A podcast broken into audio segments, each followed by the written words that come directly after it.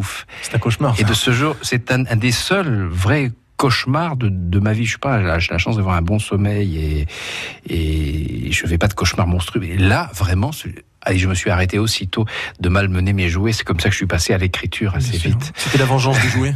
la vengeance des jouets, oui. Mmh. Non, mais c'était très symbolique. En même temps, à un moment donné, la, la créature dévore son, son, son créateur. Le, ce que vous pensez manipuler euh, se venge, oui. C'est à ce moment-là que vous avez euh, commencé à écrire les premiers livres. Vous aviez quel âge?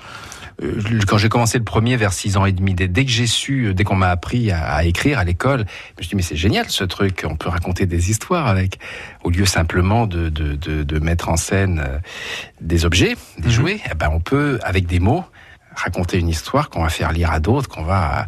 En fait, je suis assez rapide de ce côté-là. Ma vocation, elle est née euh, du jour où j'ai vu ce qu'on pouvait faire avec un stylo, une feuille de papier. Et je dis, ben, je vais être écrivain. C'est le plus beau métier du monde et je ferai jamais rien d'autre. Comme je suis têtu, ça a mis du temps, mais c'est ce que j'ai fait. Et le premier ouvrage publié, à quel âge?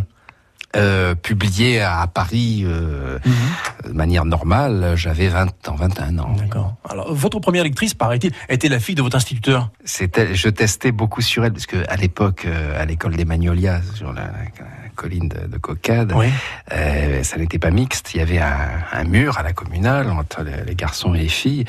Et, mais la fille de mon instituteur euh, était en classe de l'autre côté du mur chez sa mère, elle-même institutrice, et qui était assez souvent malade. Et donc, quand elle mhm. était malade, euh, la fille de Monsieur Politi venait euh, dans notre. C'était la seule fille assise au milieu des garçons. Et, là, on, on, commençait chaque. C'était très bien. Ça, à l'époque, il y avait ce qu'on l'instruction civique, ce qu'on appelait déjà l'instruction civique, et on racontait un fait moral voilà une bonne action qu'on avait faite. Il nous demandait l'instituteur de venir au tableau chaque matin, qui vient raconter.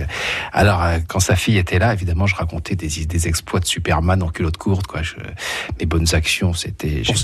J'étais à New York en train de sauver un mec du suicide, enfin de choses euh, énormes comme ça. Donc je testais sur elle. Euh, et puis après, d'ailleurs, elle vient.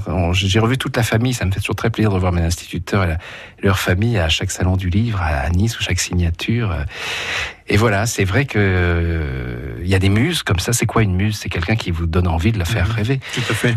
C'est avec Didier Van Kovlart que nous prenons le petit déjeuner ce matin sur France Blasure à l'occasion euh, d'un festival qui vous est familier. Didier, le Festival du Livre de Nice, vous le disiez, où vous venez dédicacer vos ouvrages, dont le dernier euh, aujourd'hui, Le pouvoir des animaux chez Albin Michel. On se retrouve dans quelques instants